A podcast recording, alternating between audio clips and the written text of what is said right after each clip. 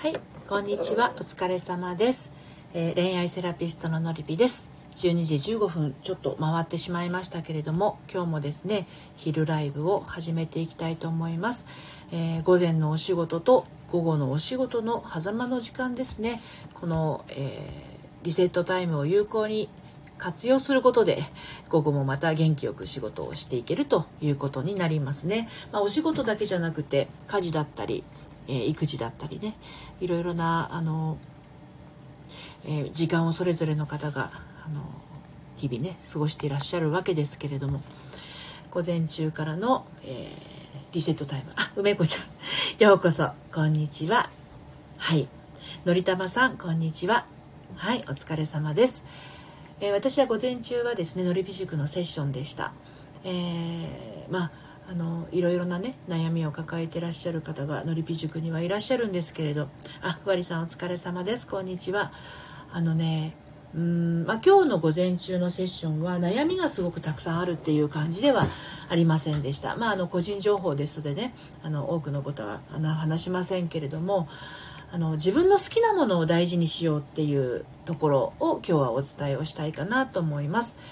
皆さんもねあのもしかすると自分でこう大事にしているもの好きなものってあると思うんですけれど、まあ、自分に好きなものがあるように、えー、と人には一人一人ですねあの好きなものがあります。大切にしているものがありますね、えーまあ、仕事でも子育てでも人間関係でも、まあ、全てにおいて言えることですがまあどういうところに自分はここの部分が大事なんだよなっていうふうに優先をして、えーっと人付き合いをしていたりとか仕事に向き合ったりとかしてるとは思うんですけれど、まあ、それは一体どんなことでしょうかねっていうとこなんですね。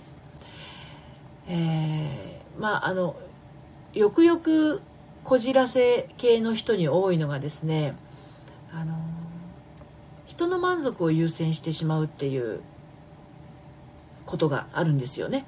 誰かが喜んでくれたら私も嬉しいみたいなあ感じでしょうかね、うん。旦那さんの笑顔だけが励みですとか、えー子供の喜ぶ姿を見るのだけが、うん私の喜びでもありますとかね。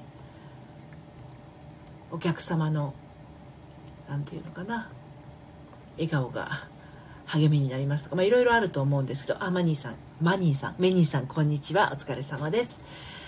まあでもそういったその人の表情から何か自分のこうやっていることがね励みとなるというのは多かれ少なかれお仕事に携わっていたらあるわけですよね。私もあのクライアントさんがあのちょっとこう悲しい思いとか辛い思いから抜け出していく様子を見ているのはものすごく幸せな気持ちになるしクライアントさんの喜びまでは至らないまでもですね私も嬉しい気持ちにはもちろんなるんですけれども。あのいつも何かこう尺度がね人の様子になってしまっているんだとしたら、まあ、本当に自分がこう感じる喜びっていうのは常に人ありきっていうことになっちゃうじゃないですか。まあ、それももちろん大事ですよ。ですがあの周りに誰がいなかったとしても自分の中にある喜びに感じられるものとか楽しみに感じられるものっていうのがもしすでにあるのならもうそれはね本当に大事にしてほしいというふうに思いますね。まあ、今日の午前中のセッションでもそれを感じたわけなんですが大事にしているものはね誰に分かってもらえなくてもいいんですよ自分だけが分かってあげてたら。でそこに共感してくれたりとか共鳴してくれる人がいるとしたらもう本当にそれは嬉しいことで喜ばしいことでさらにこう楽しみが広がっていくものになっていくのでねあのそれがパートナーだったり家族の誰かだったりお友達だったりというふうになっていくわけなんですけどね皆さんの周りにはそういうふうに自分が大事にしているものを、えー、と分け合ったり共有したりする人がいらっしゃるでしょうかね。うん、なんかこう日々の暮らしの中で、えっと、どうしても何て言うのかな、えー塞がれたような気持ちなはなんていうの？八方塞がりみたいな気持ちになる時ってね私もありますよ。こんな能天気に見える私でもやっぱりあるわけですよ。でそういう時っていうのは何て言うのかな自分のことに集中してない時に起こります。起こりやすいんですね。自分のことに集中してないってどういうことかっていうとあの他の人はできているのになんで私はできないんだろうとかうーんなんかこう周りを見ることによっていいいいことがいいことに気づくというよりかは自分のないものに気づいてへこむみたいなことってね私もあるわけですよね。よくありませんかね？なんかこう誰誰もが当たり前にできていることができないことってありませんか？私結構たくさんあるんですよね。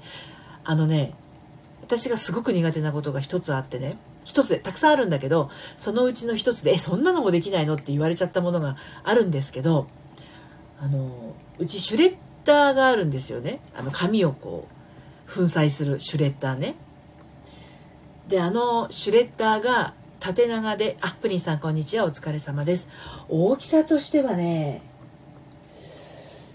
あのビールをダースで買ったらあの箱に入ってるじゃないですか。あれぐらいの大きさのシュレーターです。厚みはあれより少しあるぐらいかな。350cc 缶を24本買った時の箱ぐらいの大きさの縦長のねシュレッダーがあるんですけどあのたまるじゃないですか。こうシュレッドしたものが紙がたくさん。であれをねゴミ袋に詰め替えるのがめちゃくちゃ下手くそなんですよ。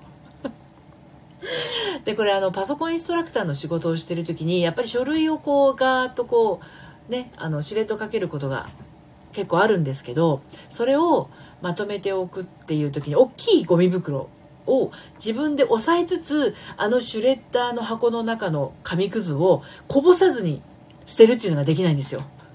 必ずこぼす。結構な量こぼすんですよ。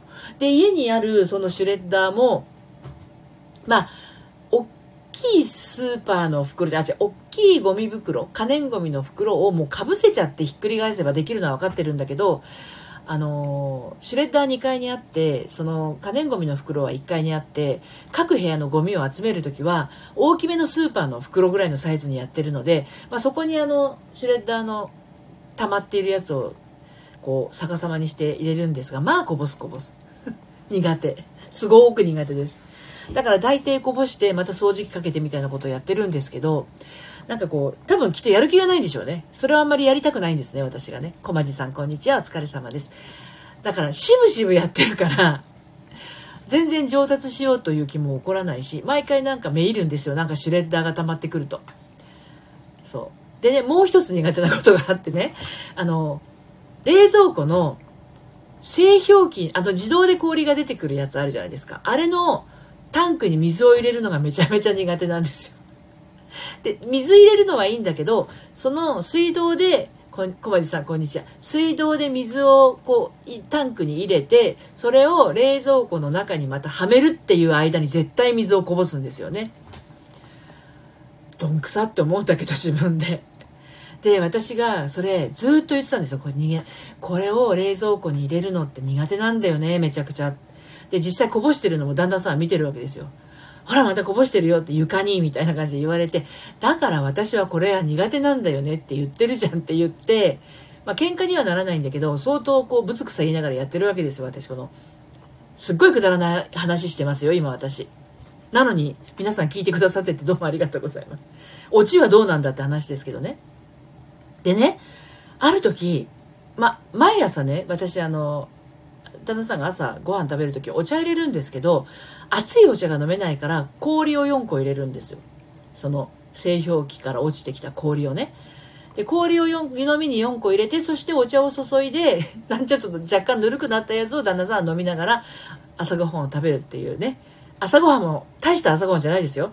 早く食べなくちゃいけないからっておにぎり1個作るんですよ朝。だから旦那さんの朝ごはんは何か中に入った昆布とかおかかが入ったおにぎりとお茶なわけです。ぬるくなったお茶。でそのぬぬるくなったお茶とおにぎりはどうでもよくってそこに入れる氷の話を今してるんですがその氷4個を入れるのに私は製氷機のタンクに水が入れるのが苦手っていうのをもう10回は言ってるな旦那さんに。そしたらね製氷機の氷がねある時から減らないんですよ。気づくと満タンなんですよね。おかしいな。私全然ここのとこそういやあの製氷機のタンクに水入れてないわと思ったら旦那さんが入れてたんですよ。そのタンクに水を。である時最近私全然こうタンクに水入れてないんだけどって言ったらなんか苦手って言うから俺が入れてるって。今気づいたの？みたいなことを言われて。森田さん旦那さん優しいです。いやちょっとねうちの旦那の場合は優しいというのと違いますよもう見るに見かねてみたいな 見るに見かねてだからシュレッダーもそうしてくれないかなと思うんだけどシュレッダーはさすがにパンパンになるほどあの気づかないですね。そのぐらい、それぐらいなんだろう。シュレッダーって出番が少ないんだけど、出番が少ないがゆえに、気づくと入らない、パンパンになってるんですよね。で、それに気づくのが大抵私っていうことなんですよね。クライアントさんの個人情報だったりとか、シュレッダー使うのはどうしても私の方が多いので、あの、初回カウンセリングの内容の、ね、もうあの、セッションが終わった方の情報をシュレッダーをかけたりするのにね、たまるわけですよ。でもそれに気づくのは私で。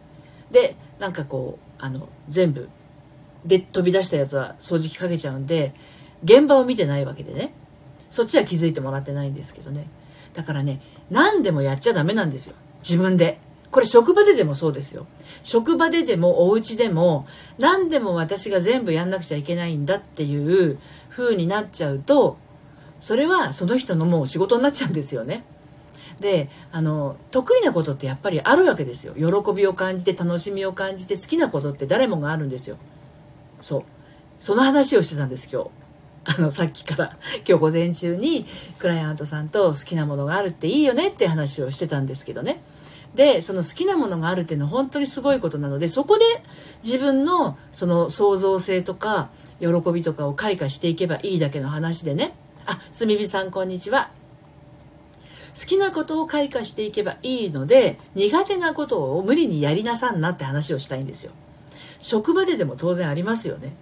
これ私苦手なんだなってこと。でこれもしかして私がこれを時間かけてやってるぐらいだったらあの人がささっとやってくれた方が早いだろうなっていうことあると思うんですよ。でそうしたらそれはあのお願いする。お願いする時は自分はもうできませんっていう白旗をあげる。もうそこから降りますから私。でその代わり私は私のできることを精一杯やりますよっていうふうにやったらめちゃくちゃ楽だと思うんですよねお互いに。うん。まあ、でも職場はね自分の役割があったりとかこれは私がやんなくちゃいけないことがあるってもちろんそれはそうだと思うんですよ。でもやっぱり得て増えては当然ありますからね、うん、できるところを責任持ってやる。できないところはカバーしてもらうお願いする助けてもらうっていうそういうバランスがあのすごく大事なんじゃないかなと思います。午前中にできないことを無理やりやっていませんでしたでしょうか？午後は自分ができることを楽しんでやるっていうところをまず、えー、ね自分の感覚しか分かんないんで楽しいっていうのはね。そう。そう。楽しいって自分しか分かんないんですよ。誰かがこれ面白いからやってごらんって言われて面白いこともあるかもしれない。けど自分が好きにやってる自分が大事にしているめちゃくちゃこう旗から見たらえそんなことが楽しいの？っていうことが自分だけの小さな喜びなわけじゃないですか。ね、それがあの漫画だったりとかえもうこんな大人なのにこんなアニメ見てるの？でもいいですしあのなんだろうな50歳になってもポムポムプリンが好きでもいいわけですしえっと23歳だけどえっと何て言うの？お茶のお供にあ美味しい和菓子は何て言うのかな？クリアンの入ったもなかですみたいでもいいわけだし関係ないわけですよ。年とか年齢とかね。そう。だですからね自分の好きなことを大事にするっていうのをだあの本当に本当に本当に大事にしてほしいです。それはあのあなたにしか感じられない大切な思い命と同じぐらい大事ですね。でそのね婚活してたりとかあとは結婚しててもそうなんですけど旦那さんのこと好きになれませんとか好きな人ができませんとかっていう感覚の部分でめちゃくちゃ悩んでる人っているいらっしゃるんですが実際に。そういう人は大体自分の中にある好きっていうものを、えー、と大事にしてないのかなって思いますね。リライフカウンセラー長瀬あゆみ。あゆみさん。こんにちは。お疲れ様です。はい。ですのでもう終わっちゃうんですけどね。12時30分までなので。はい。あのぜひぜひ皆さんも自分の好きなことを大事にしてね。あの過ごしてみてください。はい。えーと、12時15分からのお昼のライブは15分間のリセットタイムですね。午前と午後のリセットタイム。はい。のりたまさん、なるほど、好きという感覚忘れちゃいましたよ。忘れちゃいますよね。こうね、自分の中にないものばっかり見てるとね、楽しくなくなってきちゃうから、わかんなくなっちゃうんですよね。自分の好きなものは自分の中にありますので、自分の中にあるもので、まず探してみ、探すっていうか、感覚を味わうっていう感じかな。はい。で、夕方の5時からは、私は占い師ではないんですが、恋愛セラピストなんですけれども、えっ、ー、と、オラクル占いですね。えー、運気が上がるよっていうね気持ちを上げてこうっていうオラクル占いの時間です。えっ、ー、と、コラボ機能、スタンド F の、え、神々スタ、スタンド FM のコラボ機能を使って、直接お話をしながらね、えー、オラクル占いもできますので、5時にお時間合う方はどうぞ遊びにいらしてください。で、あの、こういった通知はですね、ツイッターの方で開始しますと必ず、えー、ライブ始めましたっていうふうにね、ご案内してますので、よかったら Twitter の方でもつながってみてください。あとは、あとは、あとは宣伝になっちゃいますけども、えっと、オンラインサロンを、あの、やってまして、えっと、来週の25日ですね、ちょうど1週間後、第3期のメンバー募集をしようと思っているところで、こちらは LINE の方からご案内をしておりますので、ご興味ありましたら LINE の方でつながってください。あの、まだね、始めて1ヶ月経たない、明日で1ヶ月かなのあの小さな小さなサロンなんですけれどもあの結構ねあの LINE の方でご感想なんかもご紹介してますけど少しずつ皆さん打ち解け合いながら 恐る恐るですけどもねはいあの皆さんとつながって楽しくやっておりますのでね。あコマダムさんこんにちは。のりぴこんにちは。ありがとうございます。いつもですねコマダムさんはクラブハウスのですね朝の8時15分。でもいつもちょっと遅れちゃうんですけどはかりさんのですね語っていいともというあのルームが本当にほっこりしたルームがあるんですけどそちらでねご一緒させていただいてコマダムさんはめちゃくちゃこう気配りのできる素敵な素敵なあのほわっとした感じのねあのおしゃべりのえ女性なんですけど大好きです私。皆さんぜひつながってください。サイキックラジオ勝手に方法。素敵ですね。コマダムさんどうぞぜひ今度コラボお願いいたします。でコラボあの皆さんねスタンド FM のアカウントをお持ちだと思います。あのこちらに入ってこられたということはね。はい。あのぜひ私ともコラボ配信などあのしてみたいなという方いらっしゃいましたらえーと、レターの方でですねあのももちろん LINE からでも OK ですけどもねコラボ一緒にやりましょうっていう感じでお名前書いてくださいね。分かんなくなっちゃうからね。あのいただければいつでもコラボ時間が合えばあのさせていただきますのでよろしくお願いいたします。はい。コマダムさんほんわやしながらワインもうもう飲んでらっしゃるんですか？いやーいいですね。はい。ぜひ、今度コラボお願いいたします。ありがとうございます。こちらこそです。よろしくお願いいたします。ということで、あっという間に15分経ってしまいました。皆さん、午前と午後の間のこのお昼の時間に、えー、切り替えタイム、スイッチ、できましたでしょうかね。はい。午後も楽しく過ごして、そして17時のオラクル占いの時間でまたあのお時間合う方はご一緒させていただければと思い思います神々だな今日あはい。では私もこれからお昼ご飯を食べたいと思います。はい。コバダムさんお手手ありがとうございます。はい。マニーさんありがとうございます。えー、今日も最後までお付き合いありがとうございました。ハートありがとうございます。はい。それでは皆さん、また。はい、お疲れ様でした。さようなら、のりたまさん。すみびさん、ありがとうございます。めこちゃん、ありがとうございます。さようなら。プリンさん、ありがとうございます。ハートもありがとうございます。お、終われないみたいな。はい、さようなら。